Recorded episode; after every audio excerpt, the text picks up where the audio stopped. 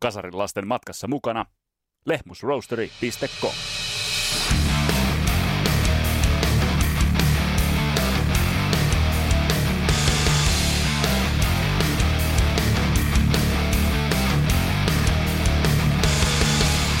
Tässä Kasarin lapset podcastin kaksiosaisessa ekstrassa otetaan käsittelyyn raskaan rokin mysteeri nimeltä Ozzy Osbourne.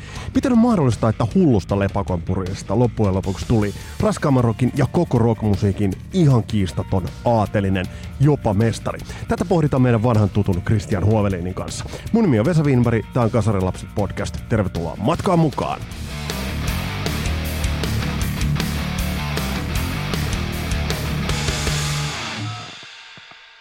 Ja niinhän se tuli sitten hommattua se meidänin tulevan syyskuun kolmantena päivänä julkaistavan tulevan levyn vinyyli, tripla vinyylipainos. Ää, sen verran huuma iski päälle tuosta Writings on the Wall-biisistä, ja kyllähän se odotusarvoja nostaa, mutta toisaalta kun näki nuo biisien kestot, niin pikkasen pelon sekaisin tuntein tuota levyä saa odottaa. Edelleen on pakko todeta, että oli aika taitavasti pyöritetty kuvio meidäniltä, että miten saivat huomion kerättyä itseensä, ja totahan se tän, tänä päivänä onkin. Mutta huomion on osannut kerätä itseensä myös tämän kaksiosaisen Ozzy Osbourne-spektaakkelin keskushahmo, nimittäin Ozzy itse vanhan lepakon purja, ja otetaan Ozzy käsittelyyn perinpohjiin ton soulouran osalta. Ja me ei mennä sinne Sabatin vuosiin, vaan oikeastaan lähdetään liikkeelle siinä vaiheessa, kun Sabatissa hommat alkoivat näyttää huonosti. Mutta meillä on vieraana Ozzya puimassa meidän vanha tuttu Kristian Huovelin, mutta mun on ihan pakko Kristian kysyä tähän alkuun. Mikä sun mielestä toi Ozzy Osbournen salaisuus on? No mun mielestä se on rehellisyys ja tämmöinen peribrittiläinen niin kuin duunari menneisyys ja semmoinen, että on periaatteen mies ja tämmöinen työ, working class hero. Mun mm. mielestä mä kuuntelin tänään Ozzy Osbourne matkalla tänne Imatralle tuolta kesämökiltä, niin sit mulle tuli niinku mieleen siinä se semmonen, kun hän niin paljon kunnioittaa kuusikymmentäluvun juuria, kun on sen ikäinen ihminen kuin on, ja etenkin John Lennon ja The Beatles. Ja, niin mun, musta se työläisyys ja työväenluokkaisuus on niinku se juttu ja se rehellisyys, niin kuin mä mainitsin. Ja sitten sellainen, että ei, ei on miehenä niinku esiintyjänä sellainen,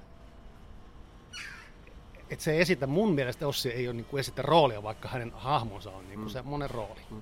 Eikö se ole mielenkiintoista se, että mainitsit peribrittiläinen, mutta silti oikeastaan se suurin äh, suosio ja sitten se uran äh, rakentaminen niin tapahtuu aika amerikkalaisissa merkeissä. Et se on niinku mielenkiintoinen sinällään, että se on pitänyt tuon brittiläisen, brittiläisen vivahteen, mutta ei niin tiukasti kuin esimerkiksi joku Iron Maiden, josta edelleen joku Jannik Gers, jonka ei pitäisi soittaa Maidenissä, niin, niin asuu edelleen, onko Birminghamissa vai Newcastlessa, missä asuu, eli ja Bruce Dickinson on Lontoossa, niin, niin et, et se, on, se on sekä brittiläistä että tot, amerikkalaista popkulttuuria Ozzy Osbourne.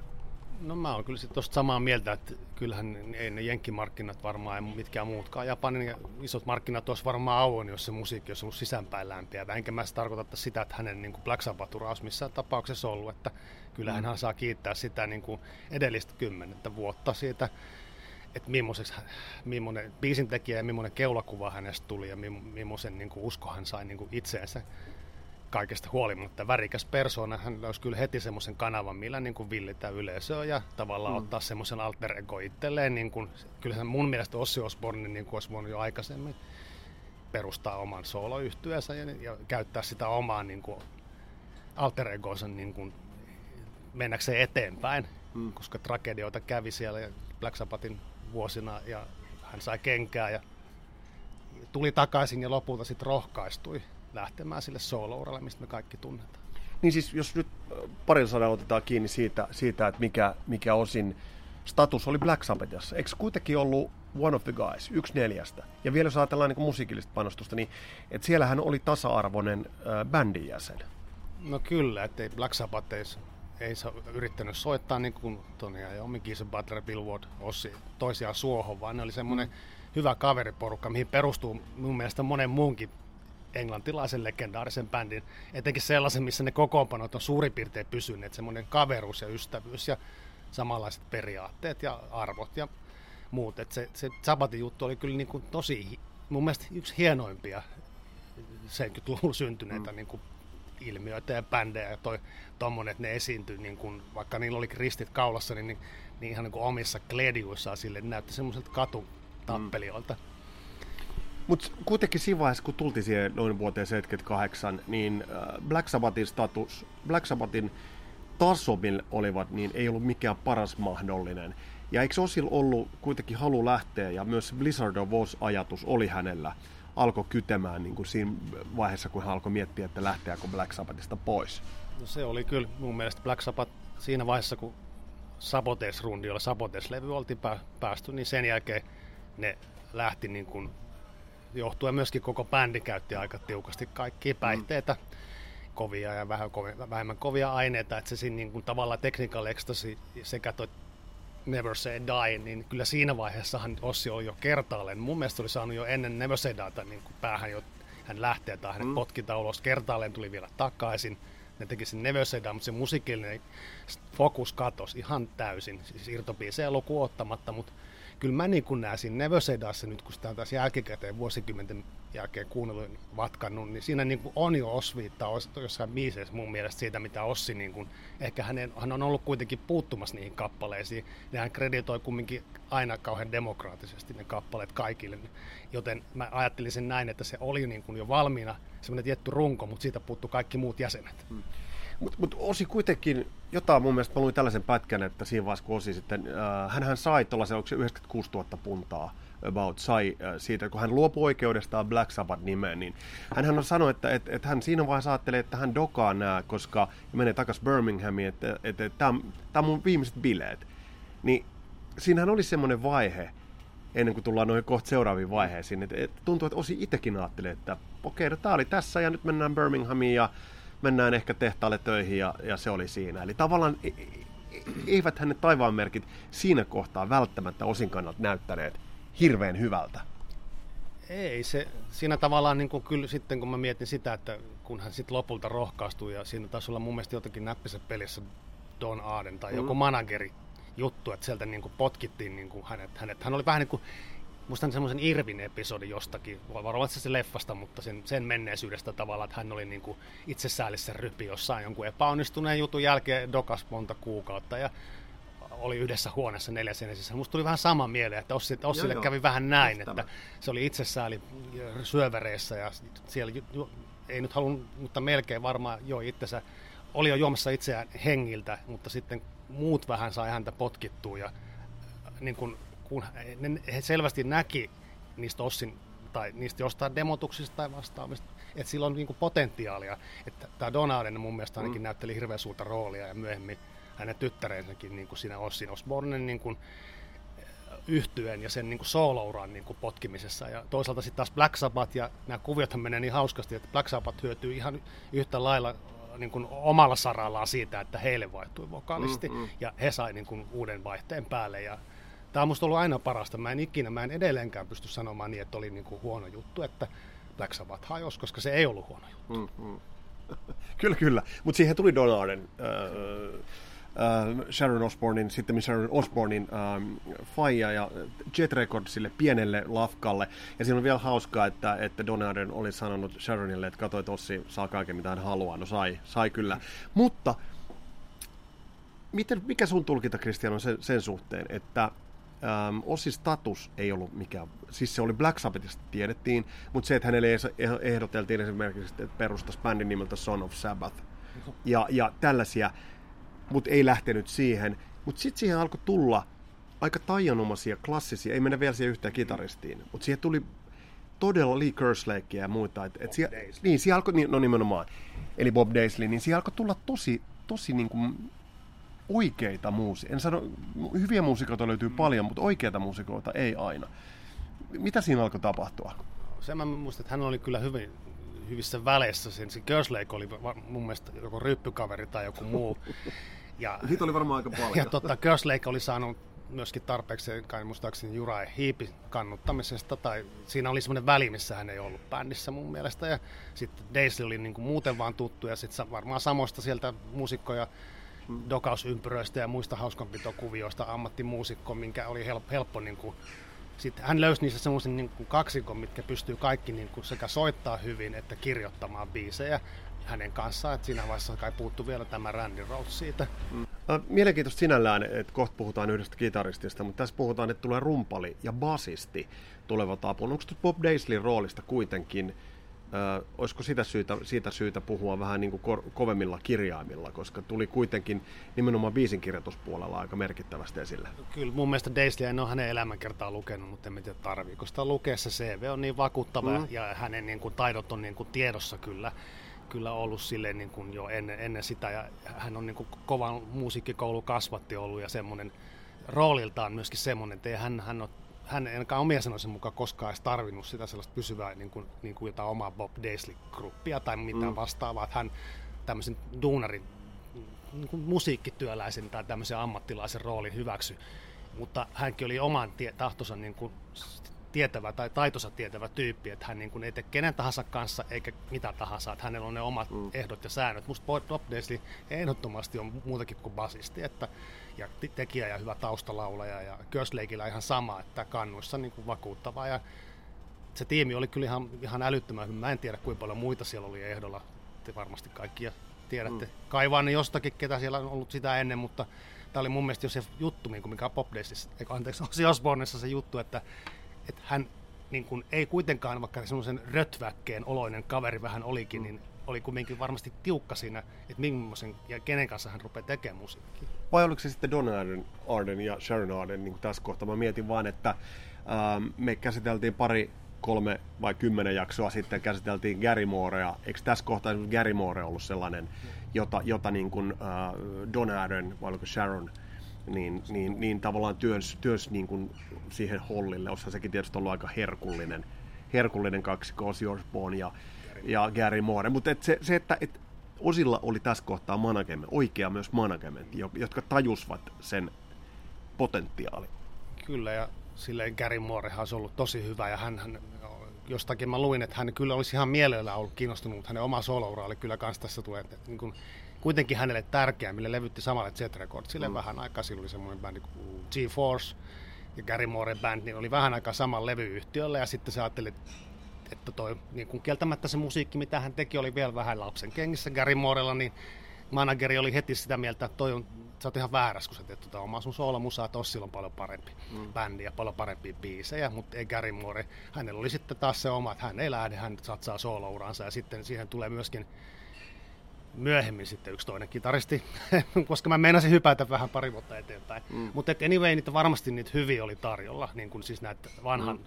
oman ikäpolvensa huippuja, kellä ei välttämättä mm. ollut sitä niin sanottua duunipaikkaa. Mutta tässä tullaan sitten siihen, että sitten tulee se yksi taianomainen enkelinkasvoinen äh, kitaristilahjakkuus, primus inter pares. Me hypätään nyt siihen, että et, et siihen tulee Randy Rhoads äh, osin, osin aisapariksi. Uh, joka oli selvästi kuitenkin tavallaan oli eri lähtökohdista kuin Ozzy, oli vähän eri, eri sukupolveakin kuin Ozzy. Hyvin erilaiselta taustalta. Soittanut bändissä, joka ei ollut Quiet Riot, vaikka oli, oli Losin skenessä iso bändi, mutta jotain Japani-diilejä lukuun ottamatta, ei iso, iso sainaus. Siinä on kyllä jollakulla pelisilmä ja, ja tommonen rekryäminen on kohdallaan. Christian, onko sulla mielessä siinä, että kenen tarkalleen löytö toi Randy Rhoads oli? No mä en itse asiassa, mä nyt voisi sanoa, että mä muistaisin sen niin, niin hyvin, että se niin kun, niitä demotuksia lähetettiin ja mun mielestä sitten niitä kuunneltiin ja toi, hänen niin kun Randy Rhoadsin se tosi persoonallinen ja omintakeinen tyyli sit pisti korvaan ja silleen, niin kun, että toi, toi niin kun kuulostaa niin hyvältä, että se voisi niin kun toimia tässä näiden demojen mm. päälle, niin kun mitä nyt on yrit, väsätty siihen mennessä ja Randy saadaan studioon, se vakuuttaa suurin piirtein niin kuin Ozzyn niin kuin saman tien, ettei mut montaa sointua kerennyt ottaa. Ja se, se ensin niin kuin luulee, että mikä tämä on, kun se oli niin pieni kokoinen, niin se oli kelannut kai myöskin sitä, että kuka tämä kakara on, mikä tänne yrittää niin kuin tulla sisälle. Ja sitten niin sit vähän semmoinen, vähän neitimäinen, sillä hän oli semmoinen hyvä tyyli, niin kuin, se kai muistaakseni vähän meikkasi, ja mm. oli semmoinen niin kuin, vähän niin kuin sellainen, vähän glam-jätkä tietyllä mm. tavalla. Ja sitten semmoinen, niin sit oli vähän aikaa miettinyt, että kuka toi, niin kuin, onko toi niin kuin mies vai kuka toi. Mm. Niin, ja tämän, jotenkin se, oli, niin kuin, sit se herätti samaan aikaan sen Ozzyn niin kuin mielenkiinnon jo ihan, siitä, sen, ihan sen, puhtaasti sen soittamisen takia. Minu, mä en nyt ihan, tämä on niin kuin sellainen, mistä mä en suoraan niin, niin, niin kumpa, niin, eihän me kumpakaan oltu siellä, mutta, niin, mutta, mutta, mutta, mutta, mutta joka tapauksessa on se pointti, että Randy Rhoads tulee hyvin, hyvin poikkeuksellisena, mutta niin loistava, kun kohta puhutaan Blizzard of Ozista, niin niin loistava kuin se Blizzard of Oz, ja siinä on miehellä paitakin, paitakin aiheesta, niin on, mutta eikö se biisin kirjoituspohja, niin tosiaan niin siinä on se Bob Daisley ja Lee Kerslake ja Osi, jotka on, on että siellä oli jo hyvät biisit pohjalla, eli Randy Rhoadsilla oli hyvä alusta, mille tulla. Kyllä, ja sitten me unohdettiin itse asiassa yksi toinen Don, se Don Airey, mikä niin kuin, hänen roolihan oli mun mielestä niin kuin ihan, mun mielestä, jos puhuttiin äsken Daisleyn rooli, niin kyllä Airey on tavallaan, hänhän on joutunut ja joutui siihen aikaan tosi paljon olemaan semmoinen verhojen takana oleva mm. kosketinsoittaja, taustamies, että hän, hän pääsi myöskin niin kuin oikeasti kunnolla esille niiden taitojen mm. kanssa. Toki jo Rainbowssa, mutta sieltä se oli helppo niin kun sisäpiireistä napata niin kun kaveri, mikä pystyy saamaan minkälaista drama, draaman kaarta. Ja siihen va- tarvittiin se kosketinsoittaja myöskin. Se oli uutta, koska ei sitä ollut varsinaisesti vielä sabatiaikaa kuin satunnaisesti. Ja niin toki heilläkin mm. oli paljon instrumentaalia, hienoja kokeiluja klassisen musiikin. Et se klassinen elementti oli siellä jotenkin. Mä en tiedä sitten, että onko tämä ollut niin kun Ossin ajatus vai niiden kaikkien vai Randy Rhoadsin mukana tuoma juttu. Että sitten niin kun yhdistetään niin kun tämmöinen klassikko kokoonpano, missä on mm. kiippari, bassot, rummut, kitara, laulu. Mm. Et niin kun vaikka tasivat esiintyä vissiin, en ole nähnyt, kun niitä YouTube-pätkiä Don Airey on siellä verhojen takana, Joo. paitsi sitten vähän myöhemmin. Mutta siinä niin kun, kyllä selvästi niin kun Ossi sitten sai myöskin niitä tyyppejä, mitkä halusi. Että halusin nostaa sen Don Aireyn mm. myöskin tähän keskusteluun mukaan, koska silloin niin kun, se on hirveän suuri merkitys ollut silloin, kun Airey tulee mukaan mm. bändiin, että miltä se rupeaa soundaamaan. Mm. Mutta just, just nimenomaan se, että, että se, se biisipohja oli siellä niin kun vahva jo niin kun olemassa. Mutta jos Blizzard of Ozia ajattelee albumina, niin onhan se ihan napakymppi. Mä, mä just, just, just tuoreeltaan sen tänään kuuntelin, niin se, se on häkellyttävä niin monella osalla. Se on soitannollisesti, soundillisesti, ää, biisien osalta se, se kansi, ihan kaikki. Mutta eikö tämänkin pitänyt, eikö se ollut niin, että ajatus oli, että se olisi ollut Blizzard of Oz? Nimenomaan, että siinäkin oli tarkoitus se, että se olisi ollut bändilevy. Ja bändille, sitähän mainostettiin ja markkinoitiin, mäkin olen välillä jopa käyn näin vanha mies Googlessa, niin tota, löysin niitä semmoisia keikkajulisteita sitten niin kuin, niin kuin jo, jo siltä ajalta, kun bändin levy oli jo tullut markkinoille, niin sitä ei mainostettu Ozzy Osbournena, vaan Blizzard of Ozina tosi mm. monessa paikkaa, etenkin Jenkeissä. Ja se, niin kuin, se, hänhän esiintyi lämmittelijänä jonkin aikaa ennen kuin pääsi headlinaamaankaan, että hän hyväksyi niin kuin tällaisena työläisenä mm. sen, että ei, lähdetään kaikki, startataan alusta mm. ja tehdään niin kuin kaikki alusta ja suostutaan olemaan lämpärinä ja niin edelleen. Tuossa oli mielenkiintoinen ero myöhemmin, kun esimerkiksi David Lee Roth lähti vanheilemista. Niin hänellähän, hänellähän oli itse tarkoitus se, että hän ei missään nimessä lähde millekään niin kuin support-statukselle. Osi teki tämän. Mutta Blizzard of Oz-levy, äh, mitä sä siitä sanot? Siis kun, jos nyt ajattelee esimerkiksi kitarointia, niin kyllähän Randy Rhoads laittaa sellaisen repertuaarin soundillisesti, soitannollisesti ja asenteellisesti, että mitä on mahtanut koko musiikkimaailma silloin miettiäkään, mutta se on käsittämätön työnäytö. Se on, että se on niin kuin tämä kysymys, joskus minua on pitänyt vastata, mä oon ollut aikoinaan Klaus Fleimin vieraana pari kertaa semmoisessa Rockin kahdet kasvot, ja meillä oli sitten yksi kampeaminen siinä, että mun paras ystävä Tapio Keihänen, kova diomies, niin kuin olen itsekin, niin meidät sitten meidän piti niin vähän arpoa, kun me kumminkin kumminkin ollaan kovia dikkareita. Kumpi on Ozzy Osbournen takana ja kumpi Dion takana. Ja mä olin silloinkin ja sitten suurin piirtein Klasu kysyi ekana, että kumpi oli kovempi Black Sabbathin Heaven and Hell vai Ozzy Osbournelle Blizzard of Oz. Niin tää on kyllä niin vaikea kysymys. Mulle aina ollut, siis molemmat on niin kuin ihan älyttömiä, kymmenen plussa. Mm. Et se, se on niin kuin se, että et, nämä on, niinku, nämä on niitä juttuja, mutta kyllä mä oon, mä oon hevenänhel mies, toki, vaikka Joo. me tässä puhutaankin Ossi. Ne me ei nyt, nyt sitten kääpi, jos tarvii puhua, mutta siis pidättäydytään.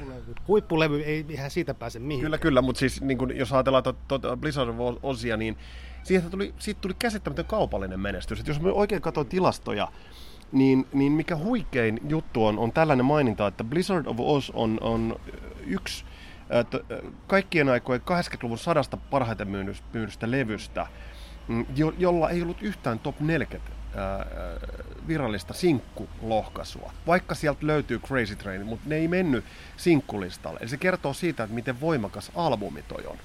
Kyllä, ja Heavy Metal teki sitä ensimmäistä, tai toista aaltoa siinä kahdeksankymmentäluvun vaihto, niin kuin seitsemänkymmentäluvun vaihtoessa kahdeksankymmentäluvun asiat muuttuivat maailmassa monessa suhteessa, ja tuli niin kuin, siinä alkoi semmoinen sauma, missä tuli niin kuin vähän nuorempi sukupolvi, tämmöisen uuden aallon metallin niin kuin harjalla, aallonharjalla Yhdysvalloissa sekä Euroopassa, lähinnä nämä markkinat, missä nämä, nämä niin kuin jylläs ja jyllää edelleenkin, niin kyllä, kyllä niin kuin siihen se osattiin niin kuin oikeaan targettiin tuoda myöskin Blizzard of Oz niin kuin siinä mielessä, että sinne rinnalle oli tullut ja, jo, ja tulossa niin monta muutakin mm. kivenkovaa mm. levyä ja albumia siinä niinä vuosina ja sinä vuonna varsinkin, niin sitten kyllä se, niin kuin, kyllä se niin kuin ihan ansaitsee sen. Tosi, tosi mäkin ihmettelin, en mä silloin kiinnittänyt huomioon, että miten helvetin paljon se levy on myynyt. Mm. Ja monikin, niin kun, vaikka nyt äsken mainittu Heaven ja moni muukin sen, mm. sen niin kun, vuoden vaikka niin kun, albumijulkaisusta oli niin kun, sisällöllisesti kovia mm. ja Heavy rupesi myymään. Se löysi uudelleen sen yleisön mm. ja uusi sukupolvi löysi Heavyn. Mm. Ja, ja uudet tämmöiset figuurit tulivat mm. niin kun, meitä viihdyttämään. Niin, no, vaikka se oli vanha figuuri, mutta toihan niin, oikeastaan, niin. oikeastaan, jos ajatellaan biisiä, Crazy Train, niin sehän esimerkiksi, se on aika hyvin summaa sen osin niin kuin viehätyksen. Et siinä on tavallaan, niin kuin, sit taisi joku meemikin olla hiljattain, siinä on rankka alku, mm. se, se rändin riffi, jonka kaikki tietää. Sitten kun tulee melodia, se on hyvin duurivoittoinen. Kertsi on hyvin kepeä. Eli siinä on tavallaan yhdessä biisissä on niin kuin, tavallaan summattuna se, että mikä se osin juttu on.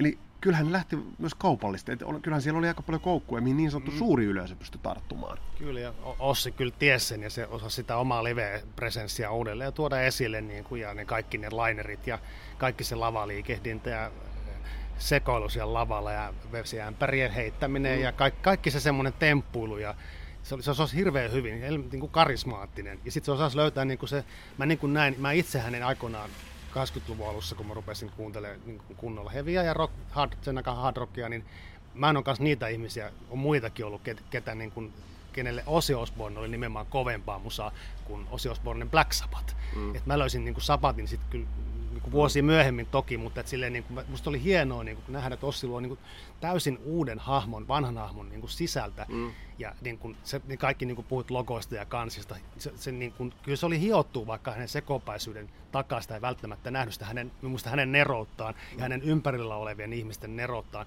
luoda semmoinen paketti, mikä on niin kuin, tosi helppo nuorten heviannujen mm. tarttua. Se oli musta niin kuin, ihan älyttömän hyvä niin kuin, nousu, mikä Phoenix-lintu. Joo, mutta tässä on, tässä on niin mielenkiintoista myös se, että miettiä sitä, että, että Iron Maidenilla on Rod Smallwood. Uh, Kissillä on ollut tietyt managerit siellä, Pilokoinnit ja muut, ajatellaan ne uh, Peter Menschit ja muut, jotka ovat ma- manageranneet, esimerkiksi Def Leppardia ja muuta työntäneet eteenpäin. Ja Ozzy Osbourne löysi sitten myös puolison, mutta et, voidaanko myös sanoa niin, että et antaa vähän tässä kohtaa krediittiä nimenomaan sille, Ozzy on Ozzy. Mutta Ozzy pääsi sekoilemaan ja, ja puremaan lepakoita, mm. hän pääsi tekemään sitä. Mutta siellä takana, niin sanotusti officen, lämpimässä officessa, mm. niin siellä on kyllä lasku, taskulaskimet käyneet ja hänen uransa on luotsattu aika taitavasti. Joo, se on, mä, mä, vähän se on niinku, mun mielestä niinku heavy rockin tämmöinen James Bond. Sehän saa tehdä ihan mitä sitä huvittaa, niin. Mutta taustalla sitten siivotaan kaikki ja hoidetaan, että se pysyy ruodussa. Ja se, niinku, musta se on niinku, tähän tämmöinen hevin tämmöinen bondi. Ja yhdistettynä Irviniin, mutta niitä tota, vitsi vitsi. Mut niille, niinku no, se... no Irvinkin, kyllä ky, ky, sekin niinku osuu paikoitellen. No, tota, joo, mutta et siis, niinku, mä näen sen semmosena, niinku, että et, tavallaan tietyllä tavalla, vaikka hän oli ehkä ihan oma itsensä, sitä mä en epäile yhtään, mutta kyllä siinä niinku, häntä pidettiin kurissa ja nuhteessa sit tarvittaessa. Niin, niin. Siellä ne taustavoimat niinku, hoiti laskut likaiset. Joo, joo, joo, joo. Ja, ja, ja pisti sen niinku ruodossa ja nosti sen aina uudelleen tekemään seuraavaa asiaa ja seuraavaa rundia ja mm. seuraavaa levyä. Ja niitä, se promaamiset asiat piti hoitaa, vaikka hän heilu niinku se, heinäseivästi mm. siellä. Ja teki varmasti kaikki paheet, mitä rock-tähti ikinä pystyy kuvittelemaankaan. Mitä muuten Blizzard Ozin jälkeen sitten tulee Diary of a Madman? Äh, millainen äh, laadullisesti, mitä sä näet? Oliko se luontainen jatkumo debyyttilevylle, debyyttisoolojulkaisulle, vai millaisena näet ton levyn? Musta se on itse asiassa, mulle se on kovempi levy kuin Blizzard of Oz, ja se oli tiukempi vielä, siinä löytyi, löytyi se fokus kunnolla. Mm. Siinähän vielä soittaa, vaikka levyn taitaa valokuvissa olla jo Rudi Sarso ja Tommy Aldridge sitten live-kokoonpano jo tulleet ja levyjen kansinkin päätyneet, mutta siinä niinku vielä kuitenkin niinku Bob Daisley ja Kerslake ja Don Airy vielä näyttelee sitä suurta roolia, eli soittaa sille, ja Randy Rhoads. Se oli musta tiukempi, mm-hmm. ja sitten me otettiin vissiin äsken puhua siitä Max Normanista. Että Max Normanhan on käsittääkseni tämän kahdeksankymmentäluvun alkulevyjen se yksi pääarkkitehti myöskin mm-hmm. sieltä, ja nämä miksaajat, ja, ja kaikki se, ne on hiottuja, ne on hyvän mm-hmm. kuulosia. Siis, hyvä soundille levy. Kyllä, Diary sekä sitä edellinen ja sitten seuraavakin, mm-hmm. mutta niin kun, että se, musta Ossi niin kun, ei päästä niin kun, Mä en tiedä, kun mä joskus jostain luin, että hän ei ole niin mikään instru- multi-instrumentalisti. Mm. Hyvä, että osaa soittaa suun lisäksi niin huuliharppuu hikisesti. Mm. Että hänellä on niin kuin ne jutut niin kuin siellä korvien välissä, mm. ne melodiat. Niin kuin mä jotenkin ymmärsin sen joskus, että hän vetäytyy johonkin salaiseen kellarihuoneeseen, mihin hänellä on vaan avain, kukaan muu ei pääse. Niin sinne hyräilemään ja, mm. ja, ja miettimään, että tämmöisiä kappaleita, niitä aiheita niin kuin pelkästään sillä... Niin kuin sillä taidolla, mikä hänellä on, ja, ja sitten mm. tavallaan se, se oli mun mielestä niin kuin, niin, Randy nimenomaan siinä, niin kuin, kyllä varmasti oli se piiskuri, niin kuin siinä, että et se biisi, sen levyn taso oli niin tiukka, ja se tuli tosi nopeasti. Mm. Uskallatko ajatella, millainen olisi ollut seuraava levy, jos Randy Rhoads ei olisi kuollut? Nyt sitä meidän on turha, turha, turha tässä mitenkään niin kuin, niin kuin piilotella, koska me kaikki tiedetään se, että, että Randy Rhoads, Kun, kun kuoli, niin sen mukana meni paljon, mutta uskallatko Kristian yhtään miettiä, että millainen se levy olisi saattanut olla? Jos ajatellaan esimerkiksi Bark at the Moonia, niin se on ihan, ihan, ihan helvetin hyvä levy. Se. Siis se on, se on kaikin puolin, mm. mutta mi, siis, mit, mitä sieltä olisi voinut tulla? No se varmaan olisi ollut ehkä semmoinen, semmoinen nadisti niin kuin kliinisempi se Bark at the Moonin niin kuin yleissoundi, mm, vaikka periaatteessa puikossa on takana ihan samat jätkät mm. kuin Diary of a Madmanilla. Et musta se olisi ehkä voinut varmaan mennä ihan samalla lailla eteenpäin, mutta siinä olisi ehkä se rupisuus pikkasen pysynyt ja se semmoinen, mihin Diary of a Madman siihen nimibiisiin esimerkiksi päättyy, niin siellä oli enemmän niitä sellaisia boogie-biisejä, sellaisia, mm. niin kuin mitkä kylmät väreet tulee, mm. sitä sellaista enemmän sitä sellaista hullun ossin ja sitä mm. sellaista mystisiä niin kuin, juttuja olisi ollut ehkä enempiä, se olisi pysynyt siinä varmaan, ja se klassinen musiikki niin kuin, siellä niin kuin, samassa roolissa, missä mm. mitä se niin kuin, oli sillä ekalla ja tokalla levyllä, mm. että, koska kyllähän hän tykkäsi balladeista, niitähän niin kuin, Ossilla on ollut aina ja tulee olemaan, jos hän vielä tekeekin levyjä. Niin se, se pitää muuten muistaa, niitä on ollut kaikilla levyillä. Joo, että taitaa niin kuin puoliballadeista, jos lasketaan, niin sitten myöskin Ultimate Sinnille ja mm. äh, tota, tällä, tällä Dire of a Madmanillekin käytännössä on, on sen balladin omaisia, mutta niin kuin sit, jos lasketaan kaikki loput levyt, niin on vähintään se yksi, ja se on niin kuin myöskin se Ossin mun mielestä hienous ja juttu. Hän ei ole koskaan hävennyt niiden mm, balladien tekoja. Onko tämä muuten yksi semmoinen niin kuin iso asia, että minkä takia esimerkiksi Jenkeissä hän on löytänyt niin hyvin radio, radiosta niin kuin itsensä, ja, ja, ja tavallaan siitä on löytynyt sitä niin sanotun suuren yleisön tarttumapintaa? No kyllä mä, kyllä mä ton allekirjoitan, koska kyllähän niin kuin amerikkalaiset on sellaisia. Mm. Tosi ollaan me suomalaisetkin. Kyllähän me suomalaisetkin ollaan löydetty. No Ossin mm. levyt kumman kyllä niin kuin aika hyviä ja me ollaan niin kuin aina tykätty noista tällaisista, mä voin leikillisesti sanoa itkuvirsistä, kun se ei ole niin kuin mikään negatio enää mm. kellekään, niin ja palla, maht, mahtipontisista balladeista, missä on niin kuin semmoiset hyvät koukut, mitkä on semmoisia hyviä illan viimeisiä, hitaita. Niitä harvat uskalsi tehdä tuolla konseptilla, kun Ozzy Osbourne teki. Mm. Ei yhtään ole niin kuin lähtenyt sille linjalle himmailemaan. Kyllä kaikki tietää, ketkä Ozzy Osbournen biisejä, niin kuin se vielä on kuunnellut, että millaiset niin kuin melodiakoukut niissä mm. on ja mikä, niin kuin se, miten, ne biisin, niin kuin, miten ne biisit tiputeltiin tai niin kuin äänitettiin ja se biisin järjestys, että siellä tulee just oikeassa paikassa mm. ne tietynlaiset kappaleet ja sitten se balladi ja se loppuu sellaisen mahtipontiseen päätöskappaleeseen ja sitten siellä on välissä niitä, mit, mitä Ossi on aina tykännyt, niitä sellaisia kiippaririffejä ja viulujen mm. ja jousien mm. käyttöä ja kaikkea, mm. missä on sitä hienoa sellaista elokuvista tai kauhuelokuvista tai tämmöisistä spektaakkeleista tuttuja semmoisia leffa niin kuin mm-hmm. score-juttuja, mm. ne on muista hienoja, ne on niin kuin on. Just... on. Ja siis se, että nyt kun mainitsit tuon biisijärjestyksen, niin Blizzard Watchilla yksi, yksi hieno piirre on se biisin järjestys, mm. nimenomaisesti. Randy Rhoadsin kuolema, se tuli, se tuli niin kuin yllättäen, ja Lokki voisi pitää, tai ehkä se oli Randy, joka tuli niin kuin, niin kuin nauramaan, nauramaan siihen, että mä olisin lähtenyt joka tapauksessa bändistä. Mutta Randy Rhoadsin kuolema äh, oli semmoinen suonenisku, äh, että jos voidaan ajatella, että se jätti Ozzyn jäljet lopun, lopun elämäksi. Se on ollut hurja juttu, kaksi viikkoa runditaukoa, sitten mennään uudelleen rundille. Mutta Randy Rhoadsin menestys, menetys, mm-hmm. niin... niin toipuko Ossi sit ikinä?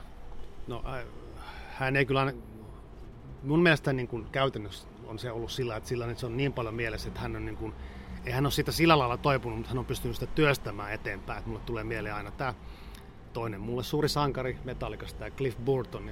Burtonin kuoleman työstäminen tuntuu olevan esimerkiksi tälle James Hetfieldille ainakin vieläkin sellainen mm. arka paikka ja puheaihe, mistä ei kauheasti haluaisi niin kuin jatkaa. Mm. Ja se on Ossihan niin, on puhunut Randy Rhoadsista.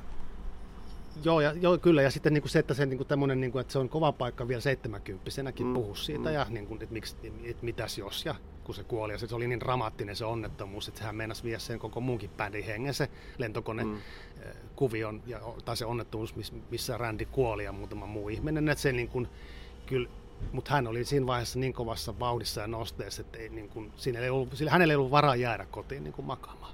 Se oli mun mielestä niin kuin se, että siitä piti päästä eteenpäin, vaan sillä, että paskitaan hommia ja tehdään se rundi loppuun ja tehdään, mennään eteenpäin ja katsotaan, mitä siitä käy. Et musta se, niin kuin, sehän tapahtui hirveän nopeasti, se, me päästään varmaan mm. nyt tähän sitten seuraavaan albumiin ja, ja tässä välissä olleen niin kiertuen niin kuvioihin. Se, se, se mä itse asiassa, äh, ennen kuin mennään Speak of the Deviliin ja, ja, ja mennään itse asiassa niin kuin eteenpäin, niin mm. sen verran aikahypyn otan eteenpäin, että kahdeksankymmentäseitsemän julkaistiin Tribute-levy. Ja, ja tuossa kun keräilin kasarilla, niin, tämä live-levy, missä, missä Ozzy pitää Randyä tuossa niinku sylissä olkapäällään. Aika monet mainitsevat Tribute-levy merkittäväksi osin, että löysivät osin niinku tavallaan ja sen, sen niinku paketin.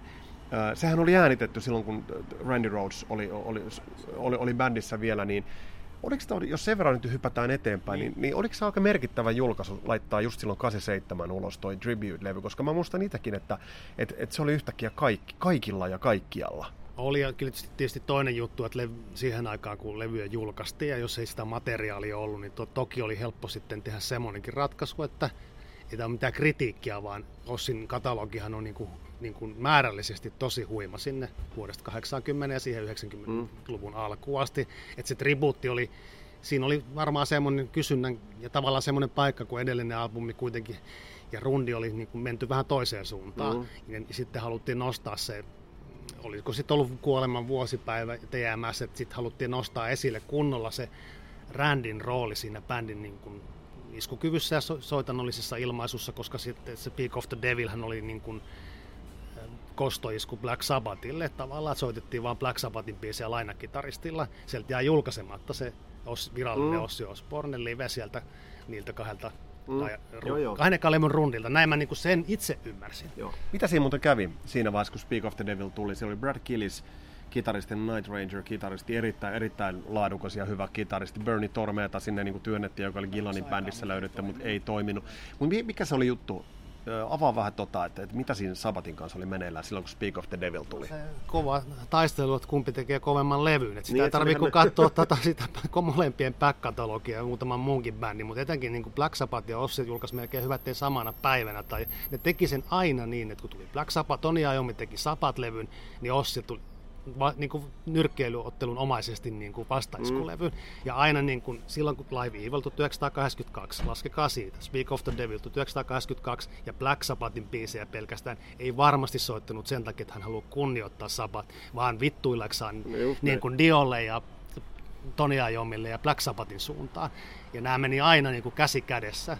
Park the Moon, kahdeksankymmentäkolme, Born Again, kahdeksankymmentäkolme ja niin edelleen. Mutta siinä, kohta, siinä kohtaa itse asiassa ei ole kahta sanaa, että kumpa, kumpa, kumpa veti pidemmän korren. Mutta mut, miksi miksi Brad Gillis ei jäänyt muuten? Loistava, vai oliko se vain ihan hired hand, joka oli siihen paikkaan otettu? Se oli lainassa. Vaan niin, se oli ihan vaan, joo. Joo, näin se meni. Ei, ei se sen kummempaa ollut, että siitä niin ruvettiin hakemaan uutta kitarista. Sitten tässä tulee ne koesoitot, mitä nyt ilmeisesti on ollut, niin kuin, jos ei sadoissa, niin ainakin kymmenissä. Ketä, ketä, me ollaan muutamia mainittu. Michael Schenker muun muassa siellä on piipahtanut.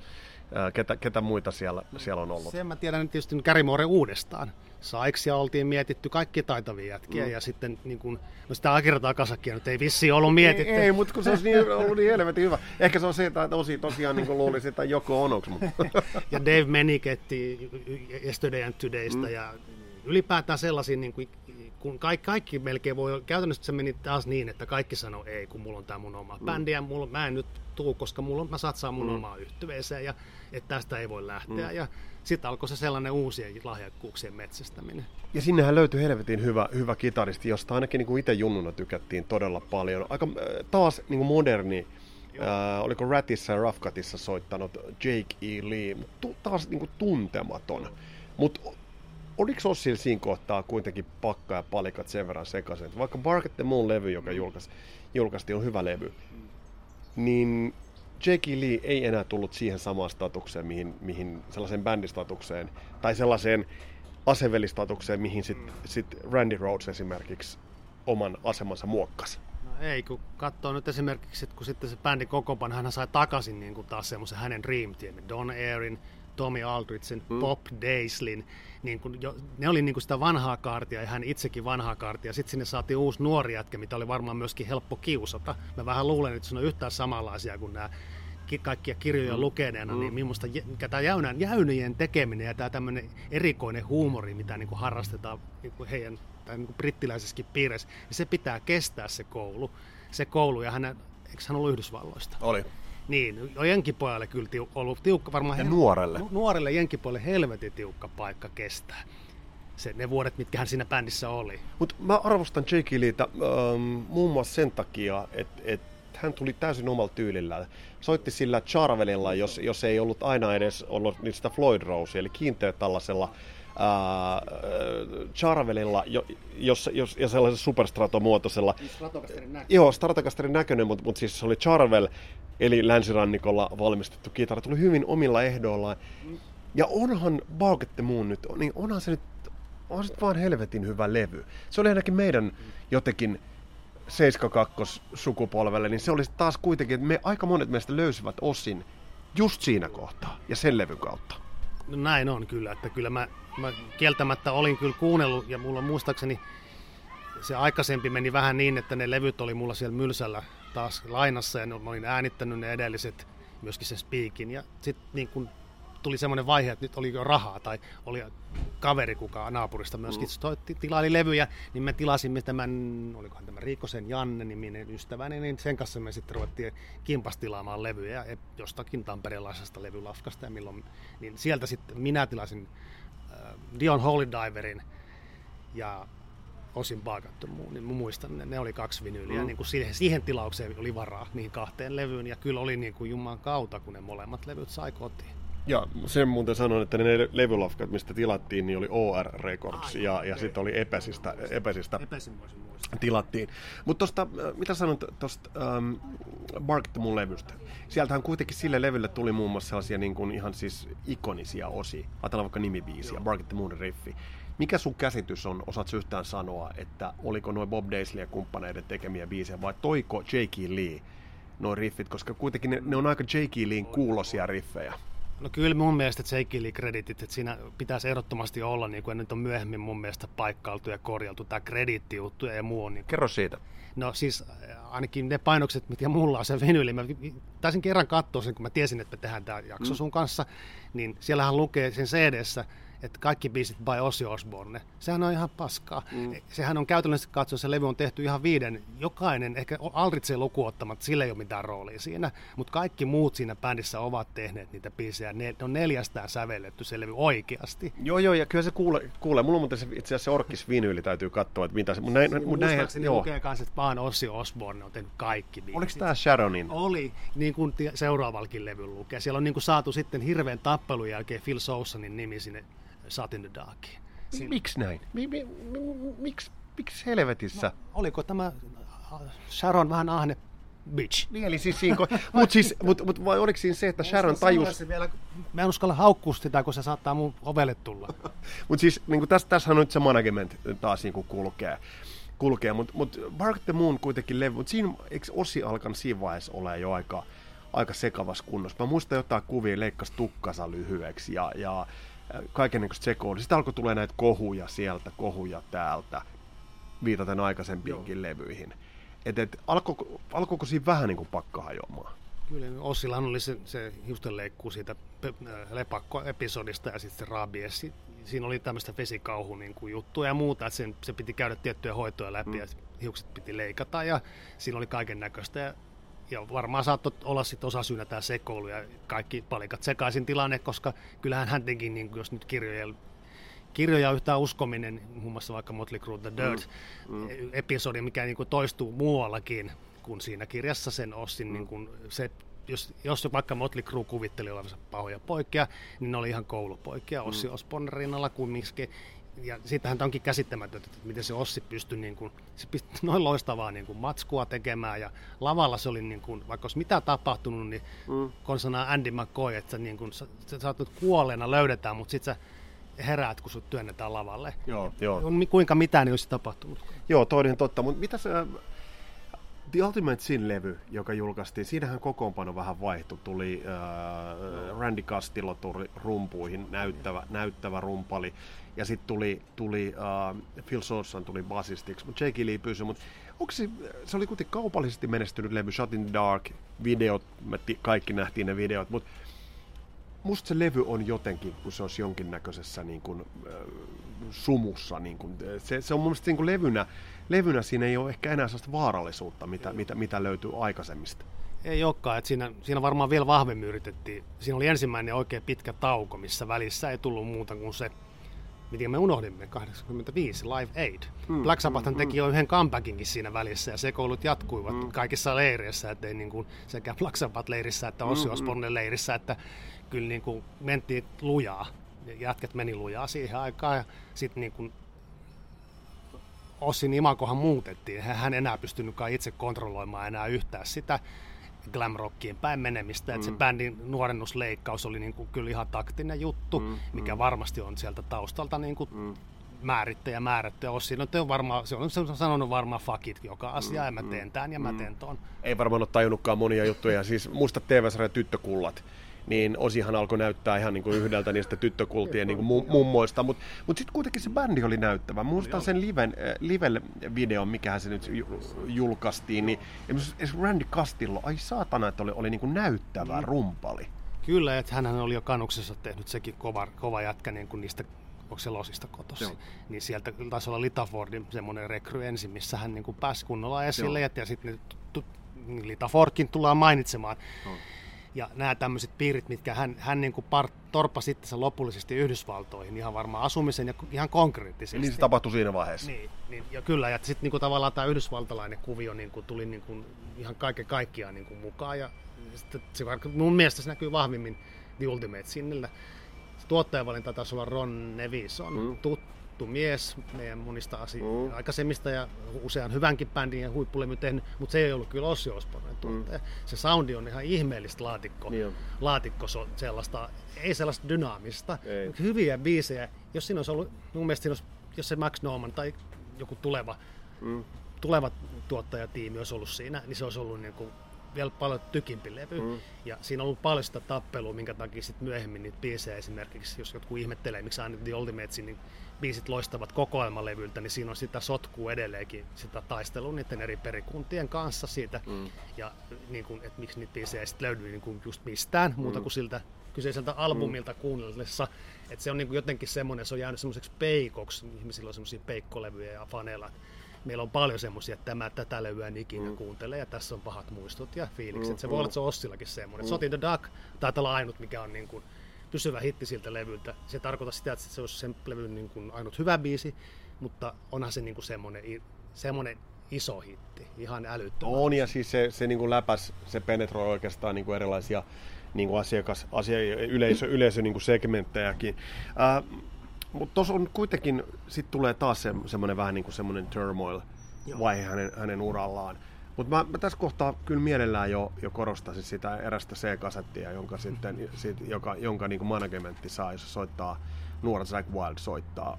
Ja, ja mä oon, sehän on niin kuin Zakk Wylden kitaronin ystäville, se on semmoinen, semmoinen niin kuin pyhä, pyhä kivi, se, se, se niin kuin demonauha, se on niin kova.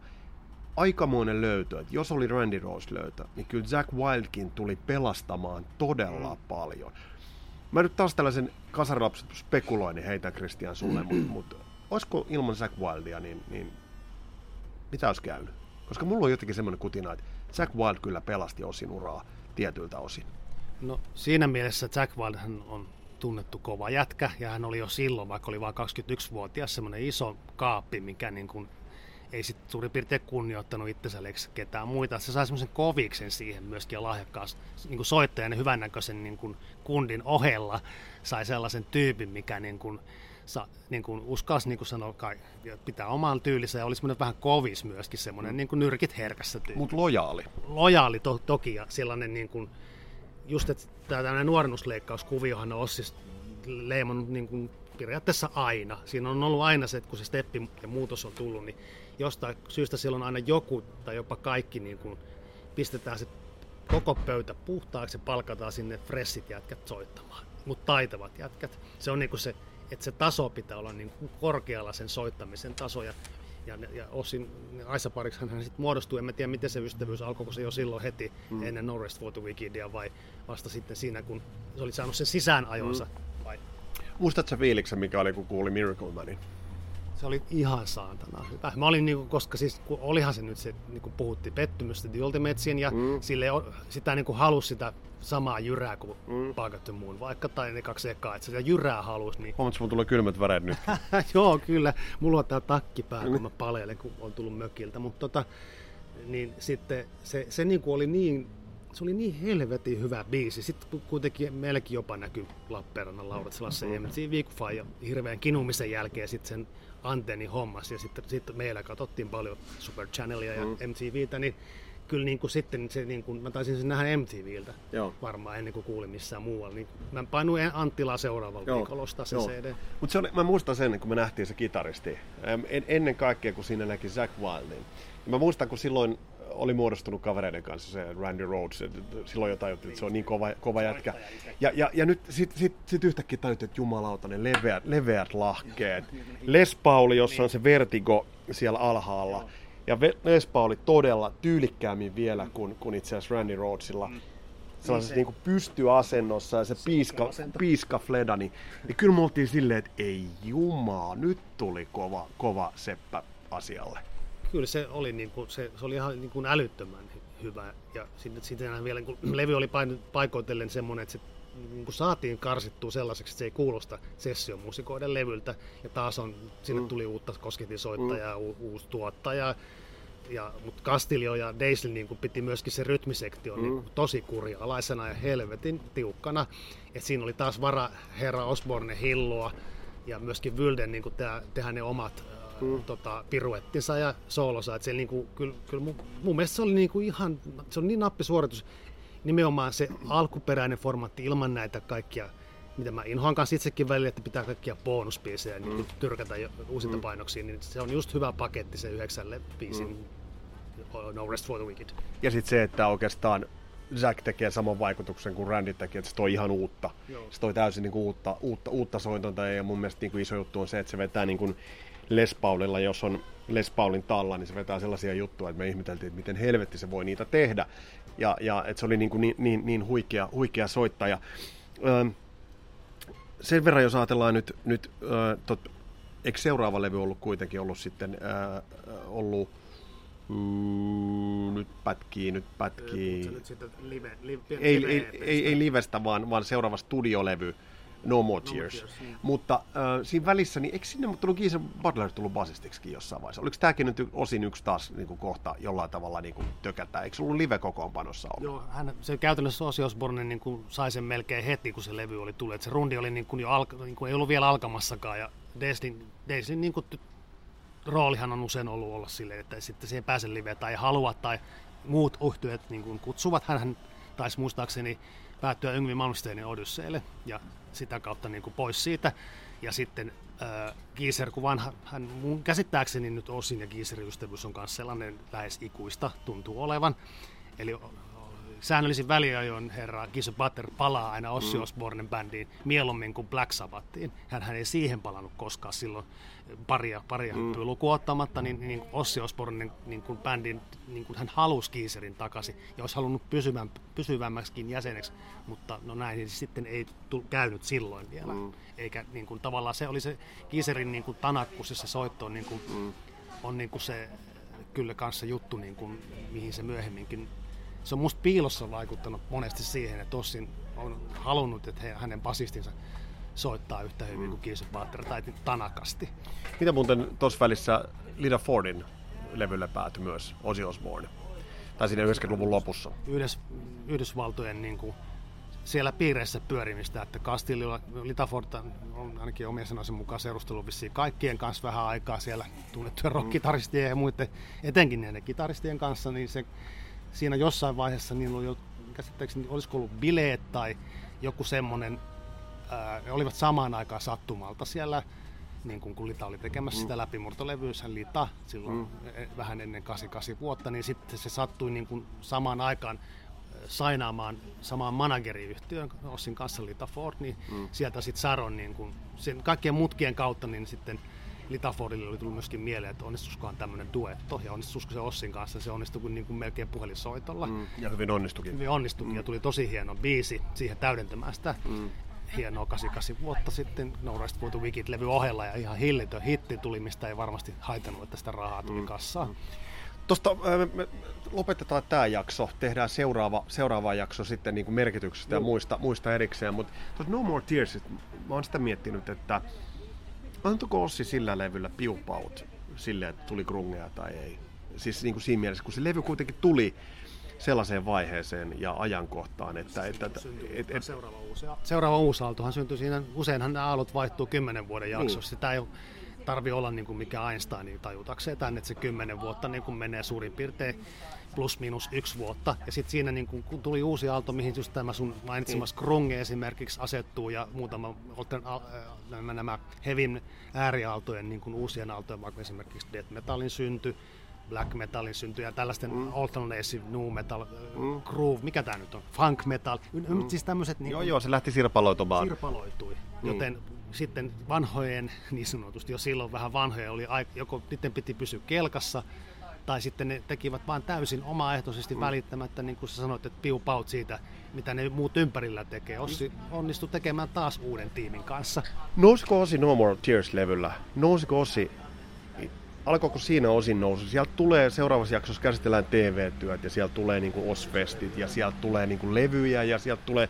Mut, mut, mut, ja sitten sit on tämä tietty, tietty bändi, mutta mm. mut, nousiko Ossi kuitenkin tuolla No More Tears-levyllään niin jollain tavalla? Ottiko siinä niinku sellaisen stepin kohti sellaista statusta, jona me hänet niinku nyt, nyt tunnetaan? Joo, ja vaikka hän niin, sanoi, niin että Laivan laudhan on tämän kiertua hieno dokumentti, että tämä on No More Tours, mutta tuhatyhdeksänsataayhdeksänkymmentäluvun alussa Ossi oli sitä mieltä, että hän niin kuin pistää mm. pillit pussiin, kun näin hienon levyn. Hänhän päätti lopettaa uransa No More Tearsin niin kuin jälkeen, siis älyttömän hienon niin kuin albumin jälkeen. Hän päättää niin kuin pistää pillit pussiin, kun hän ei enää jaksa. Mm. Toisin tietenkin kävi, mutta niin kuin, kyllähän se, niin kuin, siinä oli niin hyvä bändi. Ja niin taas niitä, taisi olla taas basisti Mike Aines. Mm. on, on niin kuin se, mikä niin kuin potki Ozzy Osbourne sillä kertaa taas sieltä suosta ja ojan pohjasta ja muusta, että niin kuin taas niin kuin uuden tyypin kanssa. Ja Jack Wilde oli tavallaan niin kuin, niin kuin saanut sen oikean jalansijan yhtyeen, mm. niin kuin, niin kuin, ja pystyy jatkamaan. Ja siitä se ystävyys varmaan myöskin niin kuin, eh, muodostui ja niin kuin se kiinteytyi. Ja sitten tuli ulkopuolisia, ensimmäisen kerran enemmän ulkopuolisia apuja tekstien tekoon, mm. Lemmy Kilmister muun muassa, mm. ja niitä... vielä hiotumpia niin kuin soundeja ruvettiin, niin kuin se tehtiin niin kuin ajatuksella ja pietiteetillä se No More Tears-levy. Mun mielestä siinä oli niin kuin ne palikat kohdallaan, mitkä oli mun mielestä edellisen kerran paikattu muille samalla. No mä just menisin sanoa, että se on oikeastaan, niin kuin, jos ajatellaan niin kuin uusia alkuja, niin, niin eikö voida ajatella, että tämä oli tavallaan Ossi kolmosuusalku. Jos ajatellaan, että siellä on, tai tavallaan, ootas nyt, lasketaan nämä uudet alut. Blizzard of Oz oli se niin kuin ensimmäinen uusi alku. Soul-urasta. Ja sitten toinen uusi alku, tavallaan Bark at the Moon, se on toinen uusi alku. Kolmas uusi alku, totta kai voisi olla No Rest for the Wicked, koska tulee no, uusi kitaristi. No, joo, ja sitten, että tämä on Osin neljäs uusi alku, että se on menestyksekkäästi kyennyt joo. tekemään. Että musta toi on kova temppu. On se kyllä, että sitten niinku, hänhän pystyy niinku, lyhyessä ajassa niinku, nousemaan niinku, saman bändin sisällä niinku, uudestaan ja uudestaan niinku, luomaan sitä nahkaansa. Ja se on ihan hienoa, kun katsot, laitat rinnan ne kaikki vaikka vinylittää C D, millä lailla se Ossin hahmokin muuttuu mm. siinä levyjen kansien myötä ja se logo. Että se, niinku, se, se on niinku sellainen irrallinen hahmo, mikä on kuitenkin se sama liha mm. ja verta oleva Ossi Osborne, mikä niinku aina pystyy, niinku, just se kissa on ehkä paremminkin oikein, että hänellä on vähintään se yhdeksän henkeä mm. mun mielestä. No More Tears, hieno levy, sieltä löytyy just jo mainittu Mama I'm Coming Home Lemmyn kanssa yhteen, yhdessä tehty, että siellä on paljon niinku sellaisia tribuuttia. Olisiko Ossi voinut lopettaa tohon kohtaan? Todennäköisesti. Mä veikkaan, että kun ne rahat oli jo mennyt jo monta vuotta ihan oikeaan osoitteeseen ja niin kuin sitä niin kuin managerin ja vaimonsa toimesta mm-hmm. piti huolta, että hän ei tyhjennä kassalippaita ja pysyy hengissä, niin sitten ei se niin kuin rahallisesti hänen ei olisi mun mielestä niin kuin missään tapauksessa enää tarvinnut tehdä mitään, mutta ei Ossi Osbourne tämmöisenä työläisenä, työläisperheen poikana niin, ja tämmöisenä working class herona missään tapauksessa niin kuin tullut lähtemään sille linjalle, että hän pistää niin kuin oikeasti pillit pussiin. Hänhän osasi meitä niin kuin vedättää ihan viimeisen päälle tämmöisillä toursakseilla ja no more tourseilla ja nyt en tee ikinä mitään enää.